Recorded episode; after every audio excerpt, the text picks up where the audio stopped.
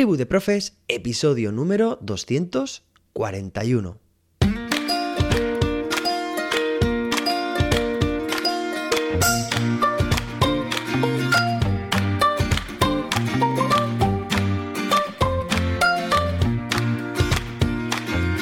Hoy es lunes, día 19 de diciembre de 2022.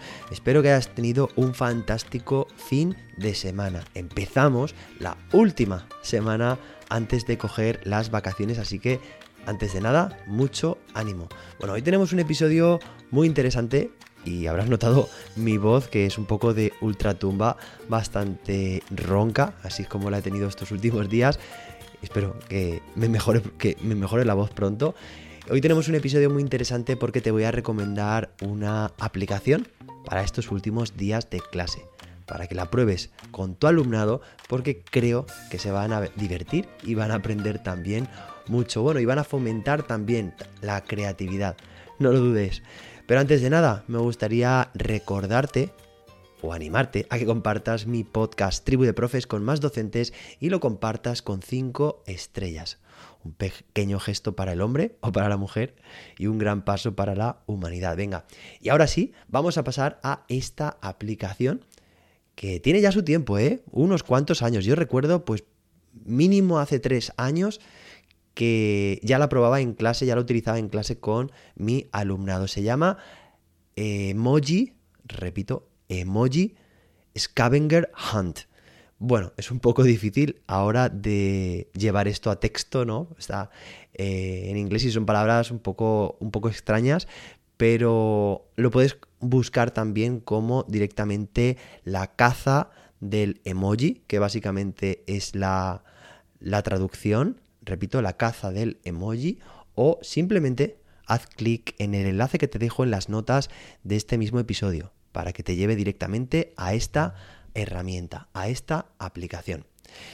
La puedes utilizar o te recomiendo, mira, la puedes utilizar en cualquier dispositivo porque en realidad es una web. Como podrás imaginarte, esto se busca en el navegador, ¿vale? No tienes que irte ni a App Store ni a Google Play, sino que directamente se va a ejecutar, la tienes que buscar en el navegador, ¿de acuerdo? O sea, la, la vas a abrir en el navegador. Por lo tanto, es multiplataforma. Tú la puedes utilizar en cualquier dispositivo. Un teléfono móvil, una tablet o un ordenador, del tipo que sea. Pero está pensada para utilizarla sobre todo en dispositivos móviles, en tablets o smartphones, sobre todo. ¿Por qué? Porque, mira, es una aplicación que se puede jugar por parejas, de forma individual, por equipos, como tú quieras, pero alguien, una persona, cualquiera de tu alumnado, o varios, o muchos, o todos, en función que tú elijas, va a abrir la aplicación. Aparece, bueno, en primer lugar, pues una, digamos, una señal o un, indicador, ¿vale? Que te pregunta eh, permisos de la cámara hacia el navegador evidentemente hay que dárselos porque se trata de cazar el símbolo que te aparezca, el emoji que te aparezca, por eso es la caza del emoji. Imagínate que te aparece pues un emoji que es mm, una silla. Pues tienes que darle permisos inicialmente a la cámara para que funcione, evidentemente, y aparece una cuenta atrás y la cámara activa del navegador. Es decir, que tú o tu alumnado en este caso debe ir antes de que se descuente por completo de que se acabe la cuenta atrás, por ejemplo, imagínate, 20 segundos tienes para encontrar una silla.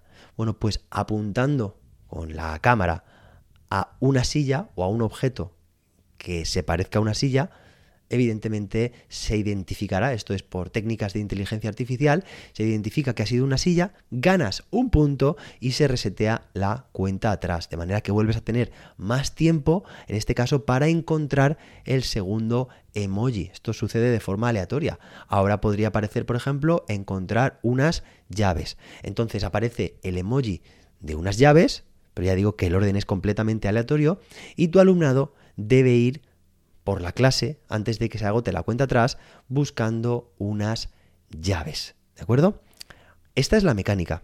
Y así hasta que se les acabe el tiempo. Es decir, que finalmente habrá algún objeto que no han conseguido encontrar o bien que el tiempo, pues, como digo, se les ha agotado.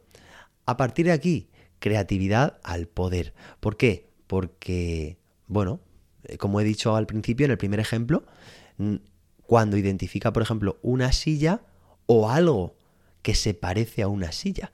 Es decir, se puede hackear. Tenemos que decir, o podemos decir a nuestro alumnado que pueden al final mm, dar con algo que se parezca a.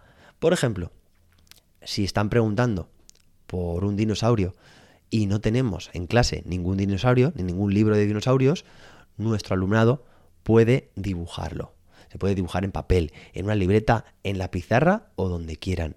Incluso también lo pueden simular, es decir, pueden hacer gestos o lo que consideren con el objetivo de al final hacer que la aplicación identifique la figura o el emoji que estaba preguntando. ¿Se entiende la dinámica? Bueno, al final ganará la persona, la pareja, el equipo, como hayas decidido en tus mecánicas del juego, que más emojis consiga identificar antes de que se le acabe el tiempo.